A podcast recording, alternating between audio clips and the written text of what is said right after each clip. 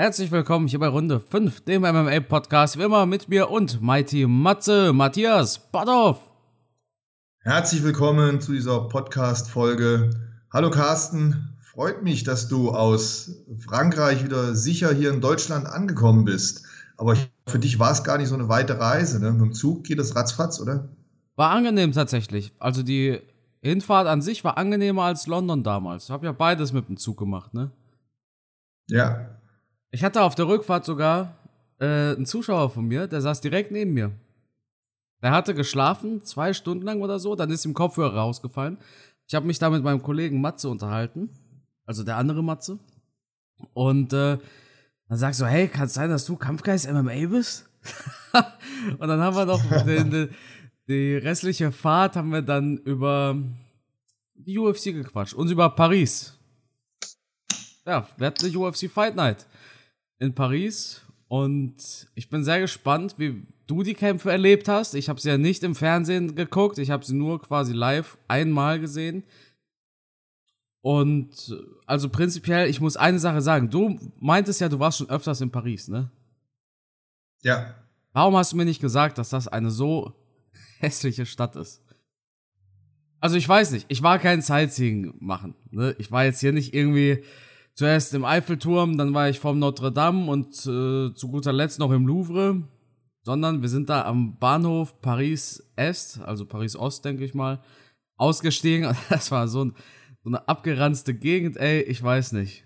Ich weiß, also ich fand Paris ehrlich gar nicht schön. Dagegen fand ich London viel, viel schöner, tatsächlich. Ja, ich war jetzt zuletzt ja in London und den, den gleichen Eindruck hatte ich auch, wobei ich mich auch daran erinnern kann, damals als junger Mann, wo ich in Frankreich war, in Paris war, da hat es auch sehr tolle, schöne Ecken gegeben. Aber das ist jetzt auch schon fünf, sechs Jahre her, als ich das letzte Mal in Paris war. Und ähm, ich glaube auch, die Franzosen haben das ein oder andere Problem, gerade speziell auch in Paris. Ja, also ich, ich fand es wirklich nicht. Paris als Stadt fand ich nicht schön und ich, ich war teilweise sogar froh, dass ich nicht mit meiner Frau da war, weil das wäre jetzt kein romantisches Wochenende in Paris gewesen, sondern das war auch super stressig tatsächlich.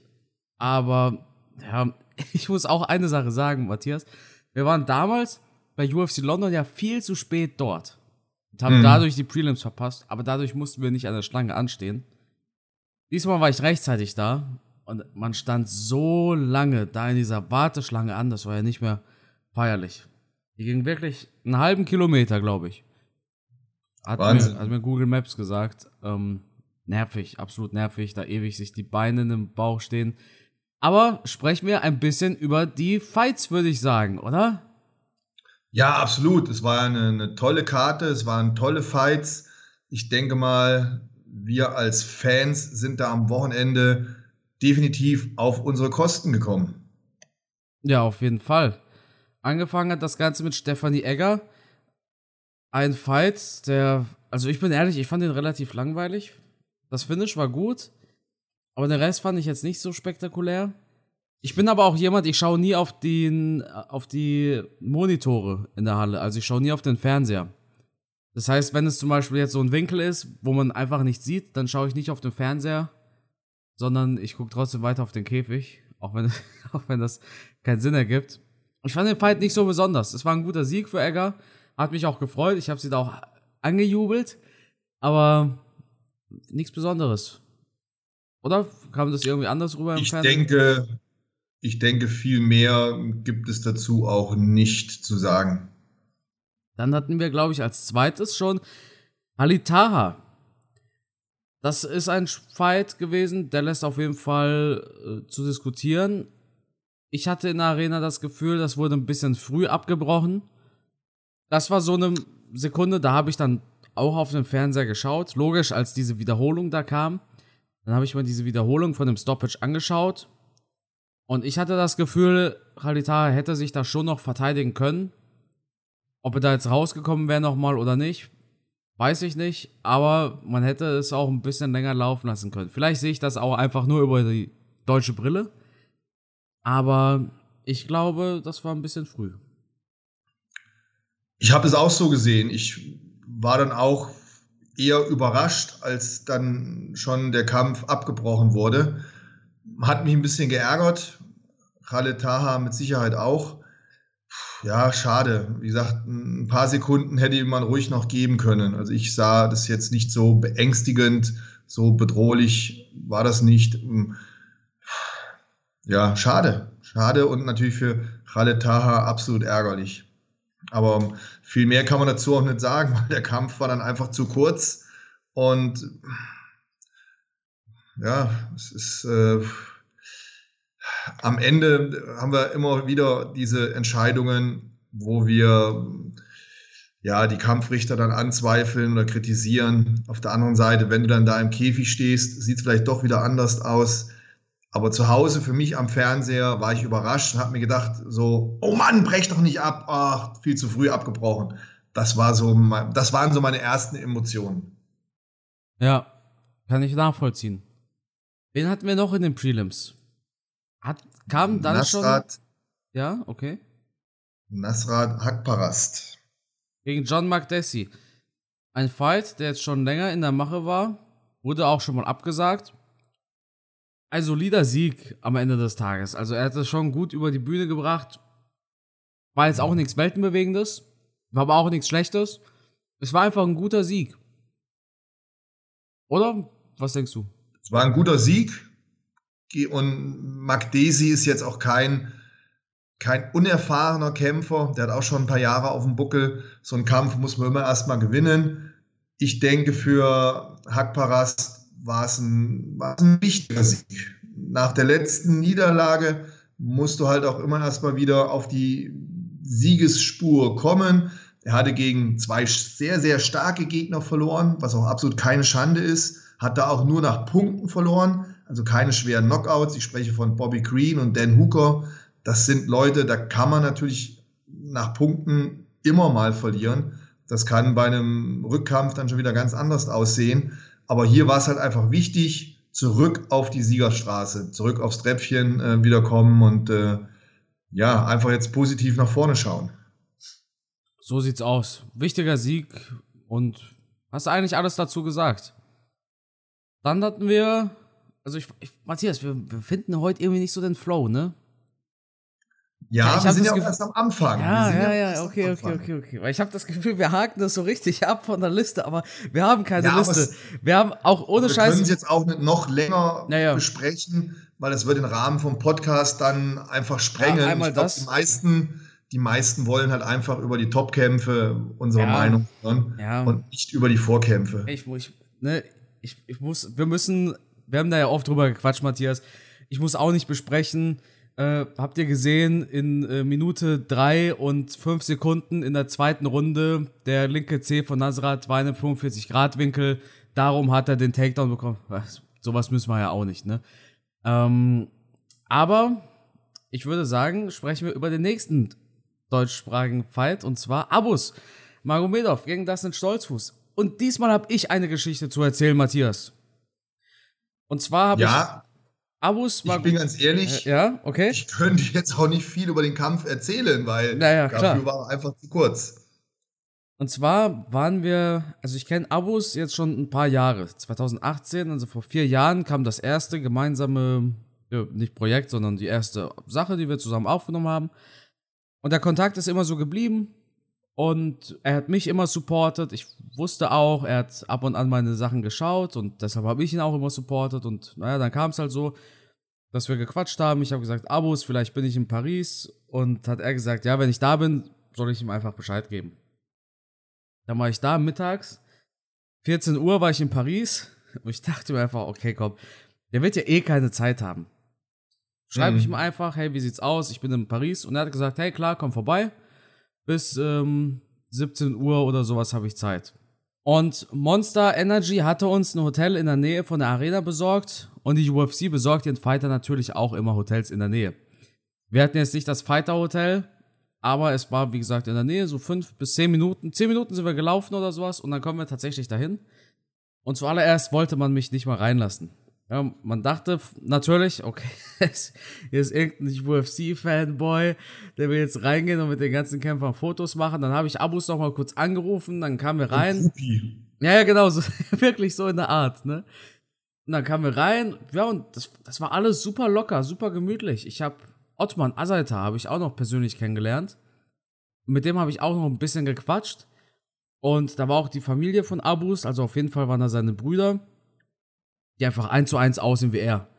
Also wirklich, Abus, seine, seine Brüder, also ich nehme mal an, das waren seine Brüder oder sein Bruder, eins zu eins sehen sie aus wie er, das ist Wahnsinn.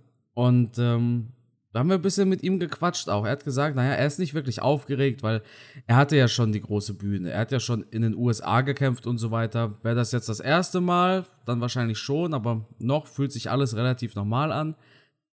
Und ich fand's krass, dass der sich da wirklich so Zeit genommen hat, noch mit mir zu quatschen. Wir hatten ja noch ein Foto zusammen gemacht. Und ähm, das, das wirkte alles so normal, sage ich mal. Abus hat zu uns gesagt, ja, er muss so um 17.30 Uhr ungefähr raus hier zur Arena. Der hat das genauso locker gesagt, wie wenn du mit deinen Kumpels sprichst und die sagen, ja, sie müssen um 20 Uhr zur Arbeit. Sie müssen schaffen gehen. Ne? Das ist Wahnsinn. Und dementsprechend waren wir natürlich total gehypt. Wen ich auch noch gesehen habe, war Khalid Taha und Nasrat, aber mit denen habe ich nicht gequatscht. Die sind nur mir vorbeigelaufen. Mit Ottman habe ich ein paar Worte gewechselt und eben natürlich auch mit Abus. Und dann äh, springen wir ein paar Stunden vor dann waren wir in der Arena und dieser Fight war tatsächlich viel schneller vorbei, als ich erwartet habe, oder? Ich glaube, mit so einem schnellen Ende hat niemand gerechnet. Ich würde sagen, der Frontkick hat alles eingeleitet. Die Fauststöße, die Punches danach waren nur noch ähm, ja, das i-Tüpfelchen, aber ausschlaggebend war der Frontkick. Und das ist jetzt auch für Dustin Stolzfuß keine Schande, denn wenn man mal überlegt, ein, ein Tony Ferguson, ein Randy Couture und viele andere namhafte Athleten sind schon hart von so einem Kick getroffen worden.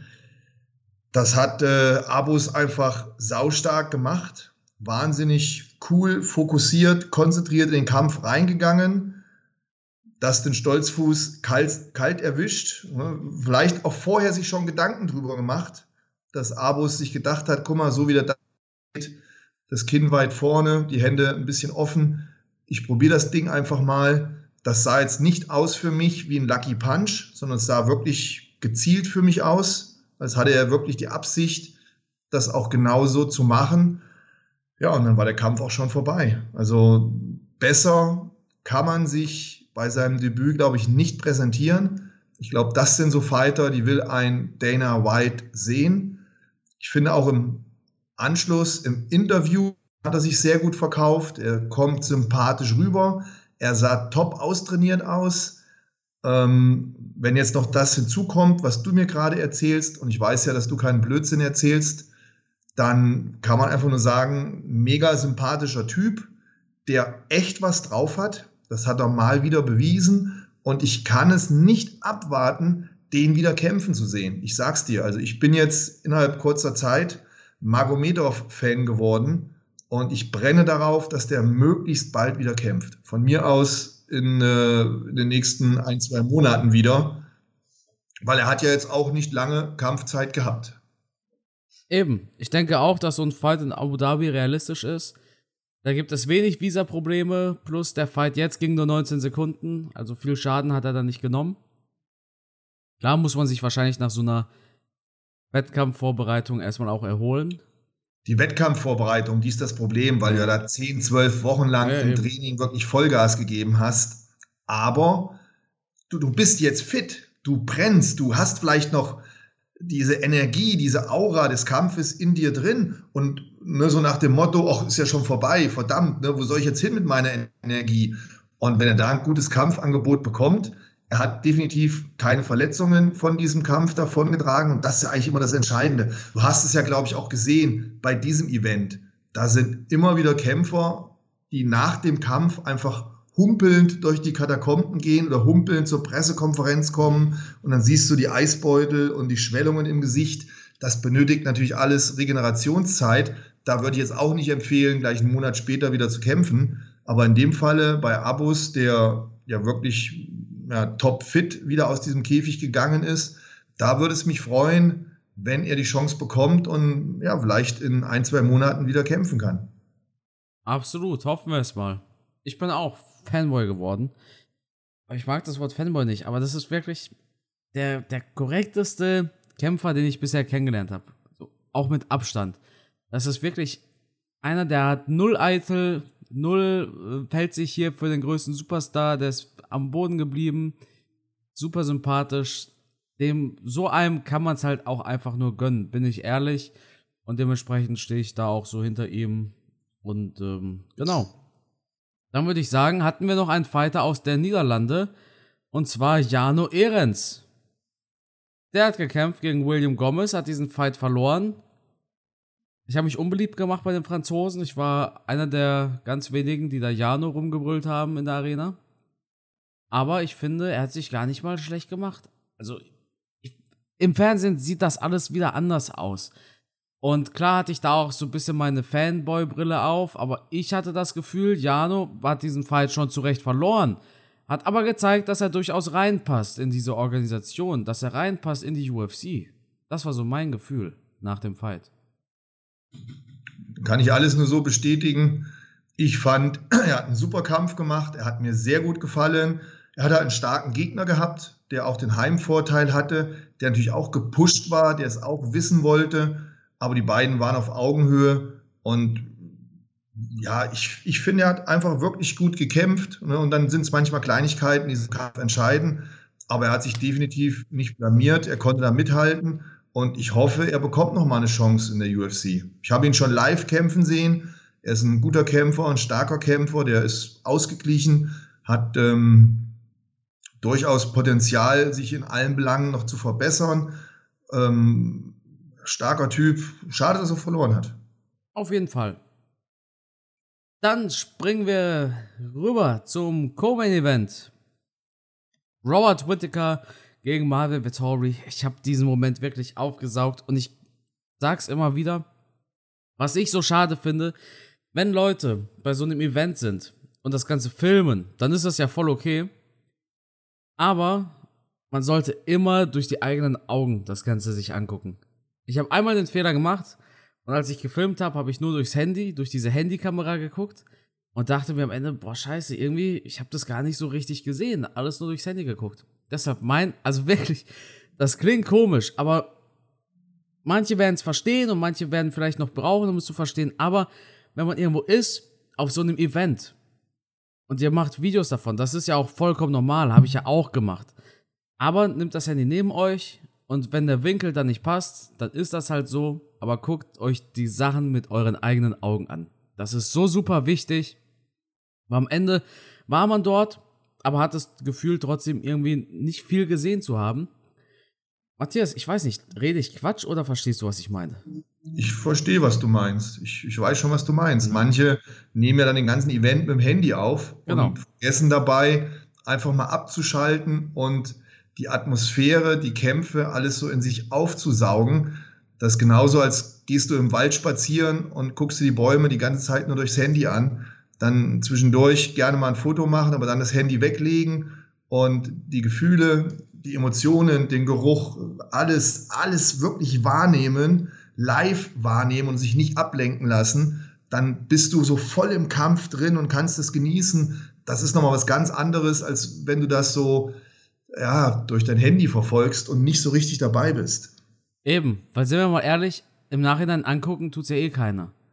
Also wie viele kenne ich, die jetzt so ein Video gemacht haben von Silvester vom Feuerwerk, aber wie oft hockst du zu Hause und denkst dir, Mensch, das Silvester-Video, das gucke ich mir jetzt aber nochmal an. Weißt du?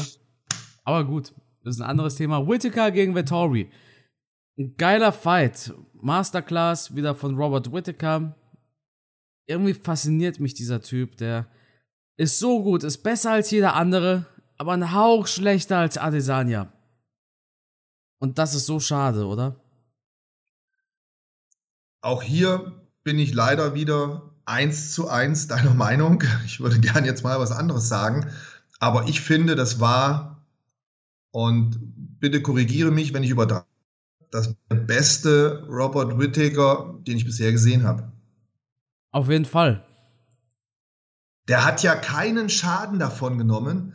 Er hat Marvin Vittori in, in allen Belangen ausgekontert, besiegt. Das, ich fand, das war ein Meisterwerk. Also ich finde, er hat einen wirklich guten Fighter wie Marvin Vettori eine Klasse schlechter aussehen lassen als ein Robert Whittaker. Ich finde, die waren nicht auf Augenhöhe. Ich habe das Gefühl gehabt, Robert Whittaker hat jede Minute, jede Sekunde, jeden Punch, jeden Kick, jeden Takedown, als hätte er alles unter Kontrolle. Also ich war ganz fasziniert von dieser Leistung, die er hier gebracht hat. Wahnsinnig stark, wie er den ausgekontert hat, wie er die Treffer gesetzt hat, wie er dann, also Wahnsinn, wie ein Marvin Vittori dann am Ende hin noch zu Boden gebracht hat mit Takedowns. Also das war ein Spitzending. Also wenn ich da von außen drauf geschaut habe als Fan oder auch als Trainer, was könnte man anders machen, was könnte man besser machen, da hätte man nichts besser machen können. Das hat einfach alles gepasst, vom Fight-IQ her über die technischen Sachen, die Beweglichkeit, das Auge, die Präzision, Kondition. Es hat, also ohne Scheiß, der beste Whittaker, den ich je gesehen habe. Der war on point. Und du sagst es, schade, was heißt schade, aber es ist nun mal so, dass er jetzt gefangen ist in der Situation, dass er ja der beste Fighter ist in dieser Kategorie, mit Ausnahme des Champions Israel Adesanya. Und das ist fast so eine, oder nein, es ist die gleiche blöde Situation, in der sich ja eigentlich auch Max Holloway befindet. Oder ein Covington. Absolut richtig. Oder ein Colby Covington bei der Gewichtsklasse vom Usman, wobei da ist ja jetzt ein bisschen, ja, ein bisschen Leben reingekommen, diese Homogenität, dass Usman alles abgrast, das ist ja jetzt weg. Da könnte es nochmal spannend werden, je nachdem, wie der Rückkampf gegen Leon Edwards läuft. Aber das ist ein Thema für einen anderen Podcast. In dem Falle, ja, wirklich ärgerlich für Robert Whittaker. Ich wüsste jetzt nicht, was ich machen würde, wenn ich in seiner Haut stecke. Schwierig. Ich meine, er musste ja schon damals, als er den Gürtel verloren hat, ein fürs andere Mal sein, nicht sein Gürtel verteidigen, er hat ihn ja verloren, sondern er musste Gegner besiegen. Und muss er das jetzt nochmal? Muss er jetzt nochmal zwei, drei Gegner noch besiegen, bis er wieder einen Titelfight bekommt? Klar, Paulo Costa hat sich mit einem guten Sieg auch wieder in die Diskussion gebracht. Aber auf der anderen Seite finde ich Costa gegen Whittaker ich weiß nicht, Matthias, bin ich ehrlich. Ich weiß nicht, ob mich dieser Fight so fasziniert. Prinzipiell ja, aber ich würde Whittaker auch unheimlich gerne gegen den Sieger aus Adesanya gegen Pereira sehen. Wobei eins auch feststeht, sollte Pereira gewinnen, dann gibt es natürlich ein Rematch für Adesanya und dann wartet Whittaker und wartet. Deshalb wird es vielleicht doch Sinn ergeben, erstmal das Ergebnis abzuwarten. Pereira gegen Adesanya und dann zu schauen. Ich denke, sollte Adesanya gewinnen, dann sollte man auf jeden Fall eine Trilogie gegen Whittaker buchen. Vittori ist halt der Top-Contender gewesen. Es, es gibt halt. Die haben doch schon alle besiegt. Wen gibt's denn da noch, den Robert Whittaker noch nicht besiegt hat? Okay, Paulo Costa. Aber sonst? Ja, ich, ich würde gern was sagen, aber du hast eigentlich alles gesagt. Ja, dann. Schade und schwierig ja. für Robert Whittaker. Absolut. Aber zum Glück sind wir ja nicht die Matchmaker. Und zum Glück stecken wir nicht in der Haut von Robert Whittaker. Oh ja, ja. Der sich jetzt echt ärgert. Das würde mich aber auch Wahrscheinlich ärgern. hofft. Ja, ich weiß nicht, was soll er hoffen? Soll er hoffen, dass Adesanya gewinnt oder soll er hoffen, dass Adesanya verliert? Ich, schwierig, ne? Mhm.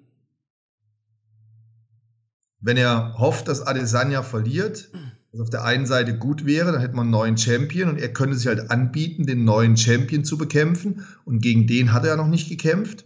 Wäre eine gute Sache. Aber er muss dann fürchten, so wie du es eben gerade schon erklärt hast, dass Adesanya halt dann erstmal wieder einen Rückkampf bekommt. Und dann befinden wir uns ja schon im Jahr 2023, wahrscheinlich im Sommer. Ja. Aber. Das heißt, Robert Whittaker könnte dann frühestens äh, pff, November 2023 um den Titel kämpfen. Eben, und ich denke, dann würde er zu lange warten. Und so lange kann er keine Kampfpause machen. Ja, eben. Sowas kann nur Stiepe. ja. Ja, damit ist alles gesagt. Blöde Situation für Robert Whittaker. Aber wir sind gespannt, wie es weitergeht. Jedenfalls fetten Respekt an seine Leistung. Ich war total begeistert. Und wen wir auch begeistert waren, war Cyril Gahn versus Taito Iwasa. Ein geiler Fight. Tuivasa kam auf jeden Fall, um zu kämpfen. Als auf einmal Cyril Gahn auf dem Boden saß mit seinem Popo, war die Welt schockiert. Oder zumindest die Accor Arena in Frankreich. Und der Carsten hat an unseren letzten Podcast gedacht. Mhm, ja, sowieso. Und ich, ich, ich habe wirklich dran gedacht, weil ich noch zu dir gesagt habe, Engano hat es nicht geschafft, Derrick Lewis hat es nicht geschafft, dann schafft es ein Tuivasa auch nicht. Ich glaube, du hattest gesagt, na wart mal ab. Richtig. Und. Habt ihr dann widersprochen, ja. Und Tuivasa hat es halt geschafft. Tuivasa hat nicht gewonnen. Tuivasa hat sich aber einen guten Fight abgeliefert. Und ich habe ja ein Video drüber gemacht. Und viele haben, also nicht viele, zwei, drei haben geschrieben, Mensch, hier wird ja so getan, als ob Tuivasa gewonnen hätte. Warum redest du nicht über die gute Leistung von Cyril Gahn und so weiter und so fort? Ja, Leute, Tuivasa kam hier, um einen geilen Fight abzuliefern. Ich war begeistert, weil das einfach ein richtig geiler Fight war von beiden Kämpfern. Dass Cyril Gahn, den ich im Video noch als den Typen bezeichnet habe, der der Champion wäre, wenn es kein dagestanisches Ring von Enganu geben würde, dass Cyril Gahn in meinen Augen besser ist, ist doch klar. Ich, wenn ich sogar sage, der Typ wäre der Champion. Was halt die Sache ist, ist, dass Tuivasa in meinen Augen diesen Fight sehr dynamisch gemacht hat, vor allem durch diesen Knockdown. Das heißt, klar, Cyril Gahn äh, hat die, die Top-Performance abgeliefert, super athletisch, super beweglich und so weiter. Aber ich glaube, hätten wir hier so einen schüchternen Fighter, so einen defensiven Fighter gehabt, dann wäre der Fight nicht ganz so spannend geworden. Tuivasa, der ging da aber richtig rein. Auf der anderen Seite muss ich natürlich auch dazu sagen, Cyril Gahn, diese Bodykicks, boah, die hast ja echt fast bis, bis zu unseren Plätzen gehört, ne? Also wenn so ein Typ wie Cyril Gahn einen Kick macht, dann ist es, glaube ich, vergleichbar mit so einem Pferd, was nach hinten austritt. Also so ein Ding will ich nicht fressen, weder zum Körper noch als Low Kick oder zum Kopf. Der hat natürlich diese unheimliche Dynamik, diese Explosivität, man sieht das schon an seinem Körper, so ein Modell Sprinter. Und da ist halt auch eine unheimliche Schnellkraft. Der Typ ist eine Powermaschine. Ähm, und ja, die Kicks haben dann letztendlich das, das Pendel zu seinem Erfolg ausschlagen lassen. Denn am Anfang mit dem Boxen von Taito Iwasa hat er Probleme gehabt. Ich hatte auch das Gefühl, er ist etwas zurückhaltender. Er konnte nicht von Anfang an mit dem Druck umgehen von Taito Iwasa. Der hat viel Druck gemacht, der hat gutes Boxen gehabt, ist gut durchgekommen. Cyril Gahn konnte nicht diese harten Treffer landen. Taito Iwasa dagegen hat harte Treffer gelandet. Cyril Gahn war so ein bisschen im Rückwärtsgang und man hat gemerkt, er ist sich unsicher. Er ist gefordert, er ist unter Druck. Das hat es ihm schwer gemacht und man hat, also ich zumindest, habe irgendwie die Spannung gespürt. Ich habe gespürt, gleich trifft Tuivasa mit irgendeinem so Hammer. Und dann kam das tatsächlich auch so. Und im ersten Moment dachte ich schon, jetzt ist der Kampf vorbei. Aber Cyril Gahn hat aufgrund seiner Nehmerfähigkeiten, seiner extremen körperlichen Fitness es geschafft, aufzustehen und hat dann relativ schnell, vielleicht auch ein bisschen glücklich, aber natürlich hart und präzise mit diesem Körperkick das Blatt nochmal wenden können. Hat Tuivasa damit hart getroffen, der konnte nicht mehr nach vorne stürmen, dem hat die Luft gefehlt, der war ja, als hätte man den Stecker gezogen. Gahn hat sich schnell erholt von dem Knockdown, ist dann nach vorne marschiert und dann hat man halt gemerkt, wie viel Power der Typ hat. Und ja, der hat dann praktisch das Blut geleckt und hat sich gedacht, wenn ich jetzt dranbleibe, dann schaffe ich das. Und dann waren wir, glaube ich, auch schon in der dritten Runde, ziemlich zum Ende hin. Ähm, da hat man auch gemerkt, dass Taito Iwasa halt auch in den ersten beiden Runden viel Energie gelassen hat. Wenn der geboxt hat, wenn der geschlagen hat, das waren halt so Bud Spencer-like, so 100% Hammer, also mit Vollgas die Schläge. Ähm, ja, da hat ihm dann vielleicht zum Schluss auch die Luft gefehlt in den Händen und aber auch natürlich durch die harten Körpertreffer war vielleicht auch schon ein bisschen weich geklopft. Ich weiß nicht, ob der sich von den ganzen Körpertreffern dann zum Ende hin schon davon erholt hatte oder ob er nicht einfach da dann komplett ausgelaugt war und Probleme hatte mit der Atmung. Matthias, was soll ich jetzt noch dazu sagen?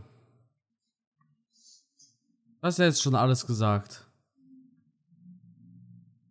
Ja, tut mir leid, aber so war der Kampf aus meiner Sicht. Ich finde, super Leistung von beiden Kämpfern. Mich haben beide überzeugt. Ich fand beide super. ein Kampf mit viel Herz, mit viel Action. Ich finde auch mit einem hohen Tempo fürs Heavyweight. Und auch danach im Anschluss unheimlich respektvoll, unheimlich sympathisch, beide Kämpfer. Also ich fand, das war eine tolle Werbung für den Sport. Das war ein toller Event für Paris, für Frankreich. Also ja, und für Cyril Gahn hätte es natürlich nicht besser laufen können, weil wenn du leicht gewinnst, dann wird ja nicht auch mal ein Vorwurf gemacht, na, der hatte Heimvorteil, dem haben sie jetzt einen leichten Gegner gegeben und so. Das ist auch immer ein bisschen doof. Ne? Auf der anderen Seite hast du natürlich auch extrem Druck. Du kämpfst in deinem Wohnzimmer in Paris, da ne, willst du natürlich auch abliefern. Deswegen vielleicht auch am Anfang eine etwas ungewohnte Anspannung oder Nervosität bei Cyril Gahn.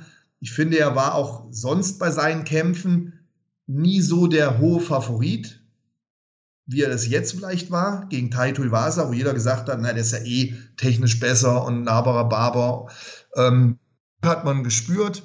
Und wenn du dann mit so einem geilen Fight abliefern kannst, dich da feiern lassen kannst in der Halle, und die Stimmung hast du wahrscheinlich am besten wahrgenommen von uns mhm. allen, ähm, ja, dann, dann bist du im Kampfsporthimmel. Ne? Und auch seine ehrliche Art und Weise, wie er gesagt hat, ey, boah, der hat mich angenockt, da waren die Lichter kurz aus, ich habe im Hintergrund die Zuschauer brüllen hören. Und dann war dieser Rocky-Moment, ihr kennt das ja aus den Filmen, ja, wo du benommen bist, wo du am Boden liegst, aber im Hintergrund sich alles so irgendwie abspielt und er sich dann aufgerafft hat und gesagt hat, ich habe die Zuschauer im Hintergrund brüllen hören, dann bin ich aufgestanden und geil. Also Kampfsportherz, was willst du mehr? Wieder mal so ein Fight, der in die Kategorie fällt, ähm, filmreif, tolle Sache, beide Kämpfer super abgeliefert. Ähm, Hammer, Hammer-Event.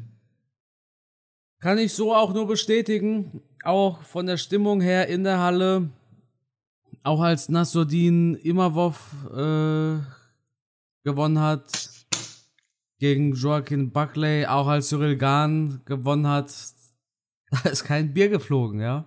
Gott sei Dank. Was mich ein bisschen an den Franzosen gestört hat, war, dass sie kein Englisch sprechen wollen. Also ich, ich, ich meine, guck mal, da bist du in Frankreich, in Paris, ne? Und da, da ist so eine 25-jährige Verkäuferin. Und du fragst sie, tu peux parler anglais? Und sie sagt, no. Ich denke mir, hä? Die, die lernen doch in der Schule dieses Basic Englisch, oder? Und dann sagen mir ein paar Leute, dann sagen mir ein paar Leute, die können schon Englisch, die wollen einfach nicht oder sie trauen sich nicht zu, wie auch immer, die wollen einfach nur ihr Französisch sprechen. Das ist so der Klassiker, das sagt man so wie Franzosen, ja. Das war aber, das, das war wirklich so. Egal wen ich gefragt habe, tu peux parler anglais? Non, euh, un petit, un peu. ein bisschen. Boah, und da musste man sich da mit äh, Händen und äh, Füßen da musste man sich so, musste man so miteinander kommunizieren. Fans waren geil. Was nicht geil war, waren tatsächlich die Plätze, also nicht die Position, sondern Beinfreiheit war einfach null.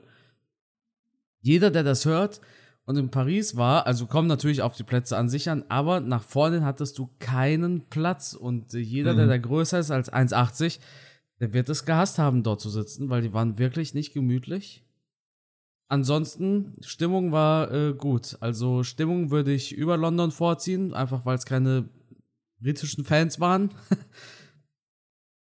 das Ganze drum und dran. London als Stadt fand ich schöner. Das Hotel in London war auch viel schöner, tatsächlich. Dabei waren wir ja schon in London nicht so zufrieden, Matthias, weißt ja noch. Mhm, das oh, stimmt. Das, äh, London war echt besser. Ja, schwierig zu sagen. Also ich würde wahrscheinlich das nächste Mal nochmal nach London gehen, ehe ich nochmal nach Paris gehe, tatsächlich. Mhm. Aber es war geil, keine Frage. UFC Live war immer cool und vor allem die Kämpfer, die ich dort sehen konnte. Ne, also klar, zum einen, dass ich so Fighter wie Abus oder Ottoman Asaita persönlich kennenlernen konnte, mit denen quatschen konnte, aber zum anderen auch, dass ich sagen kann, ich habe einen Whittaker live gesehen, ich habe einen Cyril Gahn live gesehen. Eine Sache fällt mir noch ein. Weißt du, was ich ein bisschen komisch fand? als Robert Whittaker gewonnen hat, hat sich Marvin Vittori einfach das Mikrofon geschnappt. Hast du das mitbekommen? Das habe ich mitbekommen, ja, da war irgendwas. Im Endeffekt habe ich es mir so erklären lassen, dass noch nie bei einem Fight von Marvin Vittori so viele italienische Fans auch vor Ort waren. Und das Ja. hat man auch gesehen in der Arena. Du hast wirklich sau viele italienische Flaggen gesehen. Mhm. Und deshalb wollte er sich einfach entschuldigen, weil er selber nicht zufrieden war.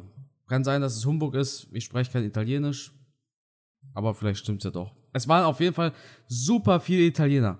Das stimmt, auf alle Fälle. Ja, er hat das Mikro genommen. Ist vielleicht nicht die feine französische Art, aber auf der anderen Seite jetzt auch kein Drama oder so verwerflich. Und ich glaube auch, ein Whittaker wird da drüber einfach nur geschmunzelt haben. Der Sieg war da so gut, da gönnt man dem, dem Vittori auch mal zwei, drei Minuten das Mikro. Und er hat nicht den Anthony Joshua gemacht. Muss man auch dazu sagen. Ja, das Guti. stimmt. Dann würde ich sagen, war's das mit UFC Paris. Und dann sprechen wir über UFC 279 steht an, Matthias. Jetzt am Wochenende. Ja, so schnell geht's. Das nächste Event und vorab an der Stelle, ich bin der UFC ja so dankbar, dass wir so viele geile Events haben. Wenn ich da mich zurückerinnere an jüngere Jahre, als ich noch jung, knackig, erfolgreich, dynamisch war, da musste ich ja immer so lange warten auf irgendwelche UFC-Events. Aber jetzt fast jedes Wochenende so geile Fights, so tolle Veranstaltungen. Also ich für meinen Teil bin im Kampfsporthimmel und ich kann es kaum erwarten, jedes Wochenende die Fights zu sehen. Also wirklich super Sache. Absolut. Deshalb würde ich sagen, quatschen wir über UFC 279. Main Event Nate Diaz gegen Hamza Chimaev, Co-Main Event Tony Ferguson gegen Li Yingliang. Ich mag die beiden Fighter, aber wenn ich mir das immer so durchlese, denke ich mir, oh, alles klar, und was ist jetzt das Main Event? Ne? Ich denke mir einfach, ja, und was kommt da jetzt noch? Hast du auch das Gefühl? Ja, tatsächlich. Aber man verlässt sich wohl hier auf den Hype von Ramsa Chimaev, der wirklich einen Riesenhype hat, der meist gehypteste Kämpfer in der kürzeren Vergangenheit. Und natürlich auf die Kampfsportlegende Nate Diaz, den kennt so ziemlich jeder, spätestens nach den Kämpfen gegen Conor McGregor. Und auch Diaz hat halt eine riesen Fangemeinde. Und ich denke mal, auf Basis dessen ist die UFC davon ausgegangen, das reicht uns, damit kriegen wir die Kasse voll. Wobei ich, oder wir haben, glaube ich, schon mal drüber gesprochen, auch in Erinnerung habe, dass ja eigentlich ein anderer Titelkampf geplant war, wo es auch um Gürtel ging. Aber das halt dann ja organisatorisch dann ja irgendwo doch gescheitert ist. Ich denke immer noch, dass Jones gegen Stipe Ja. angepeilt war. Genau, das wollte ich gerade ansprechen, dass das eigentlich im Hinterkopf der UFC drin war und dass Stiepe da denen einen Strich durch die Rechnung gemacht hat. Ja. Absolut. Das wäre meine Erklärung dafür. Ob es wirklich so war, wir werden es wahrscheinlich nie erfahren. Aber nichtsdestotrotz, ob das jetzt eine Fight Night ist oder ein Pay-Per-View, für uns ist es ja Latte. Wir zahlen ja eh einen Preis. Nee, ich glaube, du nicht, ne? Du bist jetzt auf dem Fight Pass, ne? Äh, ich habe immer noch The Zone tatsächlich. Also, wer bei The Zone ist, dem kann es vom Prinzip her egal sein, ob ähm, ein Pay-Event oder eine Fight Night. Das bleibt sich ja dann gleich. Und deswegen freuen wir uns auf die Kämpfe.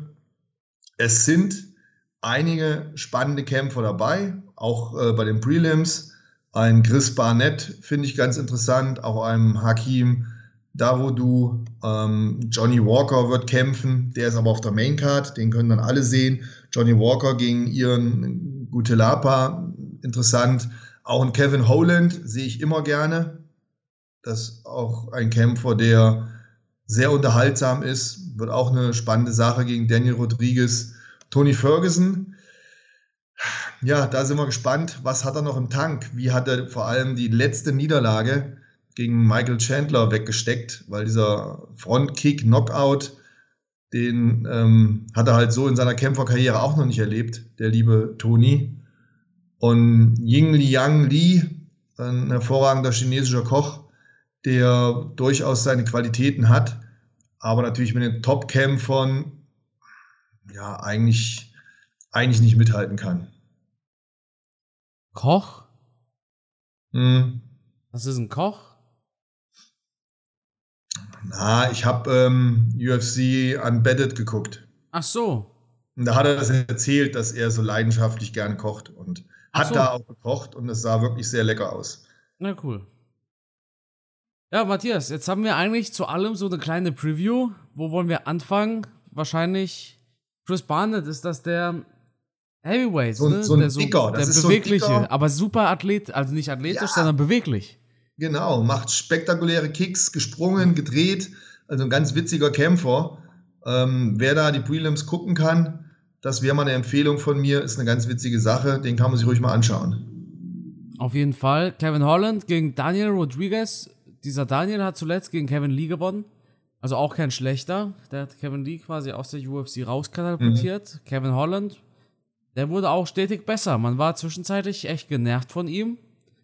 Aber der hat auch viel an sich gearbeitet, habe ich das Gefühl gehabt. Und Kevin Holland vor allem jemand, der wirklich viel kämpft. Der ist wirklich ständig in Action. Und wenn er mal nicht hier im, im Käfig kämpft, dann ist er ja draußen als Superman unterwegs. Ja, absolut. Als ähm, Retter der Straße. Ja, so ungefähr. Da gibt es ja einige äh, Stories auf Social Media. Irgendwie ist er immer dabei, wenn irgendein Unglück oder irgendein Raub oder sowas passiert. Ähm, also er ist dabei, um die Leute zu retten, ne? Genau, genau. Ja. Nicht missverstehen. Ja, ja. Ähm, deswegen ist es also für mich ein interessanter Kampf. Ich freue mich drauf. Auf alle Fälle. Äh, was mich persönlich auch so ein bisschen hyped ist, John Kuzelaba gegen Johnny Walker. Ja, super. Also beide waren ja auch so kleine Hype-Trains. Zwei anfangs bekannte Kämpfer, die auch spektakulär abgeliefert haben, die dann einen kleinen Knick beide in ihrer Karriere hatten. Aber die sind für einige gute Kämpfe noch gut. Da bin ich mir ganz sicher. Und ich, ich sehe beide gerne. Absolut. Johnny Walker sagte, ich habe das aber auch nur in einem Tweet gelesen. Ich habe das Interview nicht gesehen. Ich kann es also nicht bestätigen, aber der Tweet aus einer legitimen Quelle, also aus einem legitimen Account, zitierte Johnny Walker, der hätte in einem Interview gesagt, ihm wurde versprochen, wenn er gegen Corey Anderson gewonnen hätte, hätte er einen Titelfight gegen John Jones bekommen. Er hat aber dann verloren gegen Corey Anderson. Ne? Er wurde ausgenockt von ihm. Halte ich aber auch für glaubwürdig tatsächlich. Ja, der hatte ja damals einen riesen Hype-Train. Ja, ja, ja, nach seinen ersten Knockouts, die er da gelandet hat, ist er auch sehr schnell als neuer Herausforderer von Johnny Bones Jones äh, gehandelt worden. Ja, und dann hat die Karriere einen Knick bekommen. Da hat es sich auch erstmal nicht so gut von erholt. So schnell geht's manchmal. Absolut. Schade eigentlich. Wir kennen einen Jon Kuzelava, vor allem durch die Fights gegen Magomed Ankalaev und diesen sehr spannenden Knockout von Kuzelava, äh, von Ankalaev meine ich. Das heißt, einmal gab es einen brachialen Knockout, einen ganz, ganz bösen Knockout und einmal gab es eine ganz große Verwirrung. Weil einmal hatte Jon Kuzelava so getan, als wäre er wobbly auf wackeligen Beinen und oh, oh, oh, dann ist der Referee dazwischen gegangen und dann wurde Jon Kuzelaba wütend. Warum geht er denn dazwischen? Ich war doch gar nicht angeschlagen. Und da kennen ihn wahrscheinlich die allermeisten. Ja, dann haben wir ebenfalls Felicia Herrick kämpft, glaube ich. Den finde ich jetzt nicht so spektakulär, bin ich ehrlich. Wir haben Tony Ferguson gegen Li Yingliang. Ja, ich weiß nicht. Je näher der Fight kommt, desto eher glaube ich, dass wir alle traurig sein werden Samstagabend. Weißt du das? Hm. Also du vermutest, dass Tony Ferguson verliert. Irgendwie schon, ja.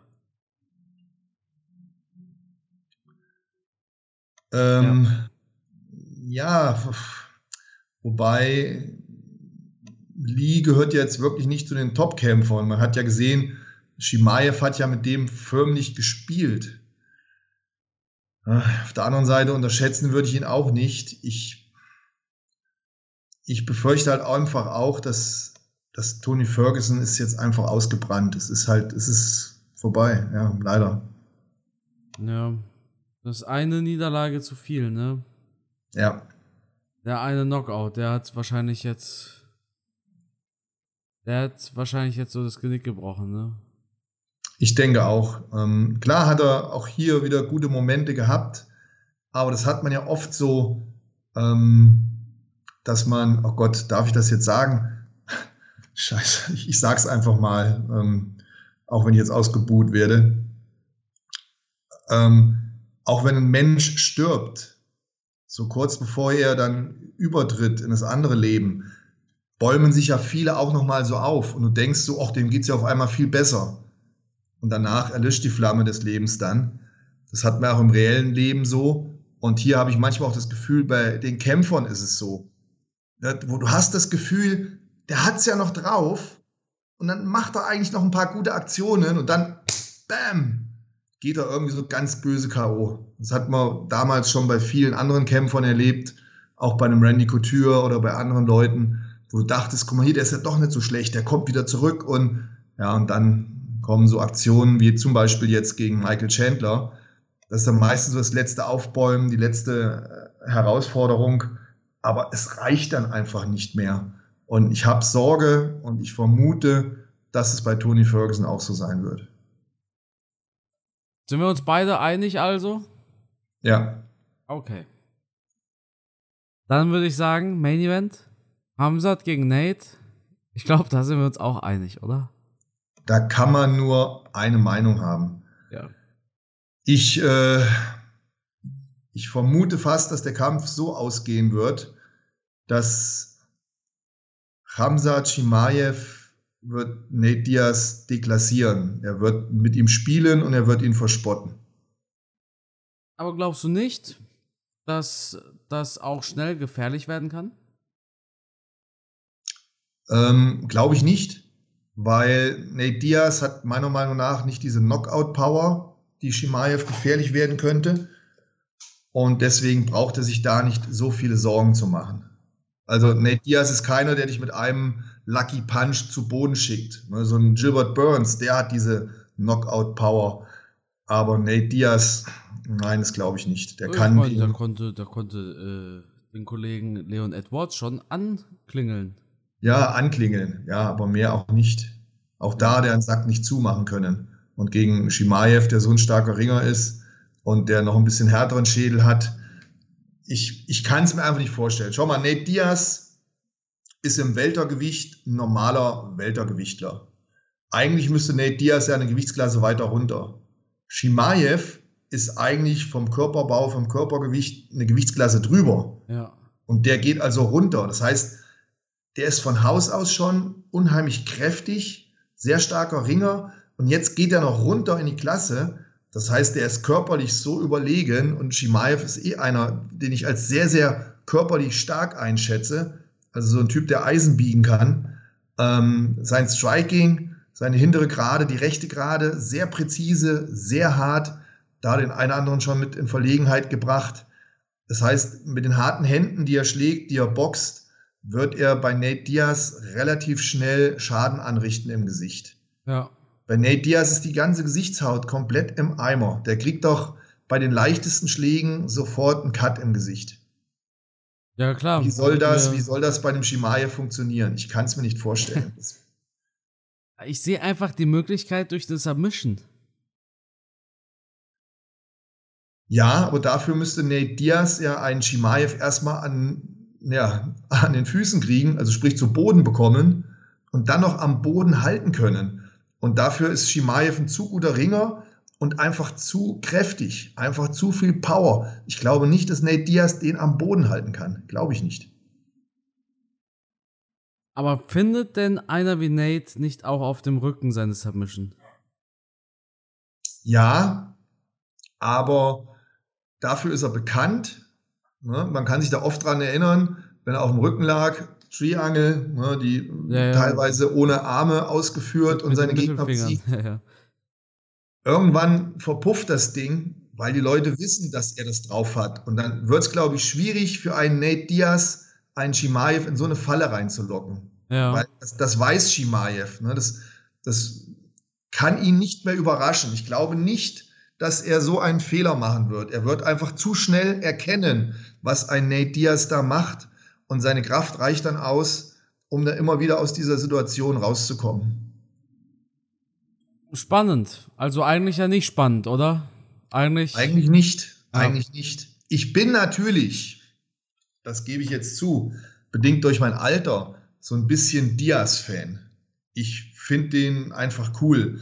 Ich finde aber auch einen Shimaev gut, ne, aber leicht tendierend durch mein Alter und weil ich natürlich Nate Diaz schon länger verfolge, bin ich so ein bisschen eher im Diaz-Lager. Das heißt, allein der Überraschung wegen, der Spannung wegen, würde es mich freuen, wenn Diaz seine Chancen bekommt und vielleicht sogar gewinnt. Kein Hate gegen Shimaev, ich finde den super. Ja.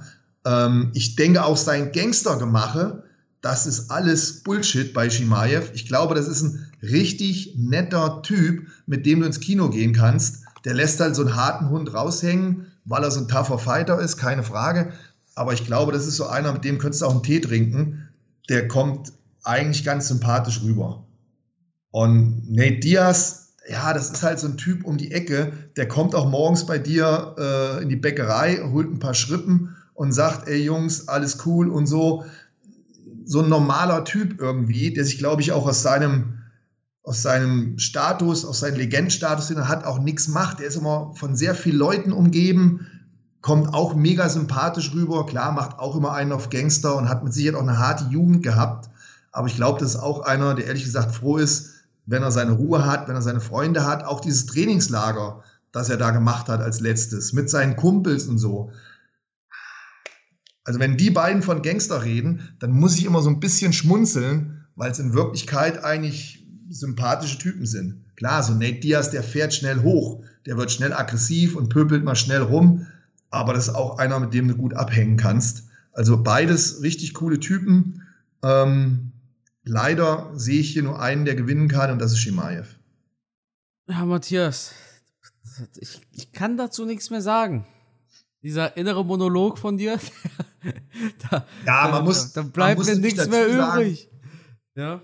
Ich kenne die ja nicht persönlich. Ich, ich nehme ja nur das aus Social Media wahr und das ist natürlich nur mini, mini, mini Teil aus deren Leben.